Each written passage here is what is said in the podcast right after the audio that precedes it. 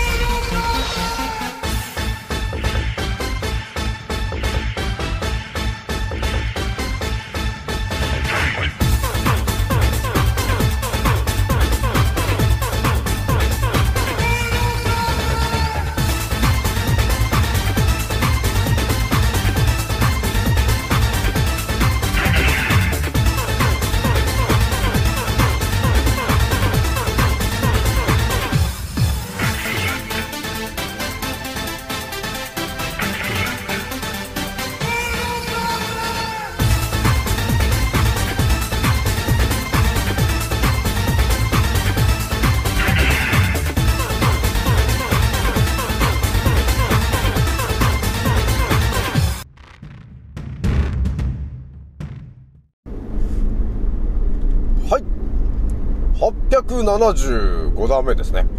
創造船オメガ号宇宙一の名記録マスター、青木丸でございます。今から話すことは私の個人的見解とおとぎ話なので決して信じないでくださいね。はい、ではですね、今回ね、またね、ちょっとお伝えしたいのはですね、まあほんとね、シンプルな話なんだけど、いやー、知らなかったなーって話がね、ちょっとね、あったんですよ。これはね、皆さんに、早くお伝えしないとな、というところがありまして、今日お伝えするのがですね、呼吸の話なんですけど、いやーもうね、青木丸もやべえ、知らなかったなーってのがあるんだけどさ、まあ一つ目をちょっと話したいのが、皆さんね、まあ筋トレとかね、してる人いるのかなと思うんですけど、筋トレしてる時って皆さんあの、息を吐いてんのか、息を止めてんのかって、どっちなんですか？っ ていうとこがあるんですけど、その辺もさ、なんか詳しくなんか、書いてないし、言われてないから、どっちなんだかよくわかんないじゃん。でも多分気にしない人は、いや別に吸ってても吐いててもいいんじゃないですかって多分なると思うんだけど、まあ、あるよね。やっぱり正しい、正しいさ、呼吸法があってさ。で、筋肉をね、あの、トレーニングするのに、こうだよっていう風に教えてもらった方が、スムーズに筋トレができるじゃない？っていうとこがあったんで、ちょっとね、ここにちょっとまずスポット当てたんですよ。でね、ちょっとね、二つ目にお話ししたい話がですね、こっちがまたね、ちょっと深いなこりゃ、本当に。あのー呼吸っていうその漢字二文字あると思うんですよ。呼吸ね。要するに、呼だから、えー息を吐くっていうのと、吸だから息を吸うっていうその二文字があるんですけど、この漢字二文字っていうのは、あのー相当深い意味があるんだけど、ほんとこれ、地球に住んでるほぼ99%の方がこれ、呼吸の意味というんでしょうか。本当の呼吸法みたいなことって、いやー、知らされてなかったぜって、おいおい GHQ やりやがったなというところがちょっとね、見えてきちゃったんだよね。なのでちょっと二つ目ね、あの、ちょっと交互期待で聞いてほしいんですけど、あのですね、えー、第二次世界大戦で、その、東条英機さんが、えー遺言書で言っていた、えー要するに未来の若者たちへの遺言書の中で、若者たちよと、ターンを練りなさいと言ってた本当の意味が繋がった。ということになるからね。やっぱりさ、その、その第二次世界大戦時の日本の状況と、今の状況ってやっぱり相当違うんですよ。だから当たり前にやってることと、やってないことっていうのが全然違うんですよ。だからその当時やってた当たり前のことっていうのは、今の現代多分全くやってないから、誰もわかんない、忘れてる、知らされてないということがあるんだけど、本当の大事なことがあったんだよね。それじゃあね、ちょっと一発目からお伝えしていくんですが、えーひとまずね、えー私のアンカーラジオさんは、えー現在、66,930回再生突破しております。皆さん、聞いてくれてありがとうという感じなんですよね。いや、ひとまずあれだね。66,900までいっちゃってるということは、えもうすぐ6万7000再生いっちゃうのかなと、えーいうところが見えてきております。えー皆さんあ、いつもありがとうございますという感じなんでございますね。それじゃあね、ひとまず今日、あの、えー6月の17日、祝日なんですけど、青木村普通に仕事で、えーもう汗だくですと、えーいう感じになりながら、えもうすでにスタンド FM は撮り終わったと、いうことになっていて、え今アンカーラジオを撮っておりますということになってるんですよね。ね。暑いとかね、その体が疲れてるとか、いや、そういう問題じゃねえんだと。俺は伝えたいんだと。私はもう私のチャンネルを聞いてる方たちに伝えたいことがあるんだと。っていうことがあるので、ちょっと気持ちよく今お話ししておりますと。それじゃあね、ちょっとお話ししていくんですけども、じゃあ、まず筋トレの話で呼吸でどうなってるのっていう話を、まあ、シンプルにお伝えするとですね、えー、どちらかというと、やはりね、息を吐きながら、えー重たいものを持っていた方が、えー体の作りに合ってるよ、ということがまずあるからね。だまず前提にあります。息を、えー吸ってる時っていうのはやっぱり体が固まってるっていうことになってるんで、ちょっとエネルギーが、あのーうまく出せないというところがあるので、まあ基本で思っていくのは、まあ、多少重たいものを持つっていうのであれば、息を軽く吐きながら持つという方が体のエネルギーをフルで活かせるかなというところがまずあるからね、皆さんね。だから今、おもろい、おもむろにこの鉄アレイとかさ、あの、ベンチプレスとかいろいろやってる人いると思うんですけど、基本的には、息を、まあ、軽くね、軽く吐きながら持ってる方がいいよというとこがありますね。で、ちょっと自分の限界超えるんじゃないかみたいな重たいものを持とうと、えーいうことがあったら、えー息をまあ鼻から吸って、腹にため、えー腹に溜めて、それで持つと、えーいう風にしてもらえるといいのかなというところがあるわけ。だから自分が持つものとか、えー自分が使うエネルギー量によって、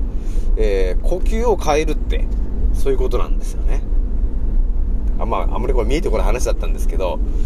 まあそういう風になってるわけなんですよね。だから、ものすごい重たいのを持ったりするじゃない。例えば自分がいつもその20キロぐらいのものを持ってた時に、よし、思い切って40キロ持ってみようとかね。で、そういうチャレンジしようって言った時には、息を吐くんじゃなくて、鼻から息を吸って、えー腹で溜め込んで、えーそれでストップして、ふわーっていう力で、えー持ち上げると、えいうことをやるっていうテクニックがあって、えそれをですね、土石と、えいう名前があるみたいですね。で、そういうテクニックがあるみたいなんですよね。まあでもちょっとこれも、あくまで当たり前と常識な感じなのかなっていうのがちょっと見えてきてるんですけど、まあそういうテクニックが昔あったよという話ですね。それじゃあね、ちょっと二つ目の話に早速するんですけど、あのね、呼吸という文字が二文字あってさ、でね、えー、子が息を吐く。で、Q が息を吸う。なんだけど、我々がですね、あのー知らされてなかったのは、呼吸というものが、本来、どこでしないといけないのかっていうところの、ポイントを教えてもらってないんですね。だから教えてもらってないんで、気づかないかったんです。知らないんですよ。だから、どこで呼吸してんのってなるじゃない。そうするとさ、その本当からくりみたいなのを解説、昨日もね、ちらっと解説した通りさ、鼻から酸素を吸って、鼻の奥の副鼻腔で一酸化窒素に変換されたものが、えー全身にね、えー供給されるっていう、あの、からくりがあるから、皆さんこう思ってるじゃない。肺が胸にあるんだから、胸で呼吸してるよねってみんな思ってる100%の方はみんなそう思ってると思うんですよ。人間っていうのは、肺が胸にあるんだから、胸で呼吸してるんだってみんな多分思ってると思うんですよ。ほぼ100%の方が。でもね、違ったんだよ。知ってました？皆さん。知ってる方いるかな？いやでもね、この話って、私も過去振り返った時に、何度かその話には触れてるんだけど、それはあくまで、そういう呼吸法なんだと思ってたんですよね。なんだけど、え今回話するのは、いやいやと、もともと日本人っていうのは、そこを意識して呼吸する最強の一族だったんだよね。っっていうのが、あの、見えてきちゃったんですよ。だそう考えると、あ、なんだよと、そこでも日本人弱らしてたんかと、えいうところもね、あの、繋がる内容になっちゃうんですよね。やっべえまた話になってきちゃうんですけど、そうだね、もうね、もう100歳のおじいちゃんおばあちゃんでももう忘れてるんじゃねえかっていうぐらいの話なんですよ。じゃあね、ちょっとじわじわお伝えしていくんですが、えー我々がね、そうだな、あれだな、一番もう原点に戻ると分かりやすいんだけど、我々が生まれて赤ちゃんの時って、どこで呼吸してるか皆さん知ってますか？赤ちゃんの時。大体ね、赤ちゃんの時の呼吸法っていうのが、こうだんだんね、この物心ついたぐらいの時から、そのね、だんだん呼吸法がね、変わっちゃっているのよ。で、大体大人になってくると、胸で呼吸してるようになってくるんですよね。ここなんだね、本当に。ここに非常に重要なことが隠されているわけよ。で、今、これ本当ね、病気になってる人もいるんだけど、今病気になってる人の多分ね、えー、30%ぐらいは、この話にだいぶ関わっちゃってるなーってのがあるわけ。ほら、私も絡まってるかも、来るかもしれないなって話なんですよね、これが。で相当結構関わる話で、皆さんね、多分これ、この話知っとくと、やっぱりちょっと人生変わる人が、あの、増えるんじゃないかっていうぐらいの、またこれ衝撃な、あの、一撃になりそうなんですよ。まあ、でも本当シンプルな話なんですよ。もうただの呼吸の話なんですけど、違うんだね、やっぱりみんな。あの、今、今やってる呼吸が、ちょっとね、違うんです。だから、皆さんが赤ちゃんの頃に一回ちょっと戻ってもらって、あの、どんな呼吸してたんだろうって一回ちょっと立ち止まってもらって、振り返ってもらった時に、ちょっとね、呼吸法がね、違うんだよね。だから赤ちゃんの頃って、どこで呼吸してたかっていうとですね、お腹の方をなんかこう膨らまして、ね、え息を、え吐くとお腹がへこんで、息を吸うとお腹が膨らんで、っていうような、えー呼吸法をしてたんですよ。でも皆さん今、呼吸どこでしてるって聞くとみんな100%答えるのが、いや、肺が胸にあるんで、え胸ですってみんな言うと思うんですよ。でもこれね、違うんですよ。これは、あのーなんでこうなったかっていうと、要するに赤ちゃんから成長していって、物心ついた時点で、そこなんですよ。物心ついたぐらいの時期に、要するに、物心、もうその漢字の言ってる通り、物心ついた時、イコール心でいろいろ考えるじゃないですか、という年齢が来るじゃない？そうなると、心に、その、いろんな感情が、あの、入ってくるようになってくるじゃない。ね、心っていろんな感情が受け取るようになってくるじゃないですか。いい例で言うと、不安だったり、心配だったり、恐怖だったり、悲しみだったり、憎しみだったり、そういう、なんていうの？そういう感情みたいなものが、えー物心ついたぐらいの時期に、あのーわかるようになってくるじゃない？心が。ね、自分の心にその、不安だったり、心配だったり、ね、恐れだったり、悲しみだったり、憎しみだったりっていうような、え、心にそういう、要するに、ストレスってものが、えー物心ついたぐらいの時期から、ストレスをこう、浴びるようになってくるわけなんですよね。心がね。そうすると、だんだんとですね、昔は腹で呼吸してるのが当たり前だったんだけど、だんだん成長してきて、物心ついたぐらいから、心で呼吸するようになってきたわけですよ。だから胸が苦しいなーってなるじゃない。胸が苦しいなって、なんか不安だらけで胸が苦しいとかね。だから心配だらけで胸が苦しいとか、えー恐ればっかりで胸が苦しい。悲しくて胸が苦しいよみたいな話。憎しみで心が苦しい、胸が苦しい。っていう話になってくるんですよ。その結果どうなったかっていうと、腹で呼吸していたものが、だんだんだんだんその、肺の場所、要するに胸で呼吸してるんだ、胸で呼吸してるんだっていう風になっちゃってきたわけなんですよ。そうすると、どうなるかっていうと、胸に、その、憎しみだ、悲しみだ、そういうストレスがだんだんだんだんこう溜まってくるわけなんですよ。胸に、胸で呼吸してるとね。本来は腹で呼吸するのが普通なんです。なんですけど、胸で呼吸するようになってくるから、だんだんだんだんその圧迫されてる感じ？胸が苦しいよ、胸が詰まるよっていう感じになって、来ちゃってるのがまさに今のこの日本人なんだよね、ということなんですよ。だから胸で呼吸してるということは、本来の腹で呼吸してるよりも、やはり酸素量が減っちゃってるんですよ。ストレスによって。だから酸欠になってると。いうことがまず見えてくるわけなんですよね。でですね、ここで私が到達したのが、えー、恋愛の呼吸と いう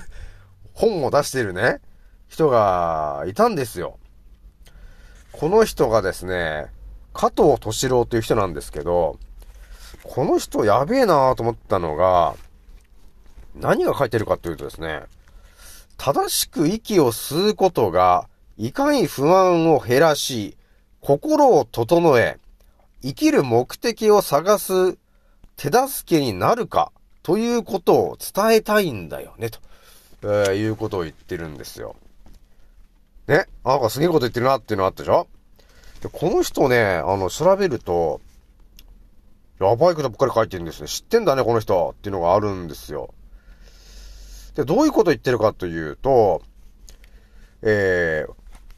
お腹で呼吸するっていうのが、あのー基本大前提な話なんだよ。で、昔の日本人っていうのは、みんな、昔の人の服装を思い返してくださいと。みんなあの、お腹に帯みたいのしてたじゃない。だから、常に腹をね、意識するように呼吸してたんですよ。圧迫してるから。でも今、なんか、どっちかってベルトだけになっちゃって、ベラーンってしちゃってるから、もうね、腹で、腹を意識しないで呼吸するようになってきちゃってるわけよ。っていうのがあったんだよね。だから、今着てる服装、ここからもだいぶ変わって、あの、来る、来てるところがあるよ、というのがね、あったんですよね。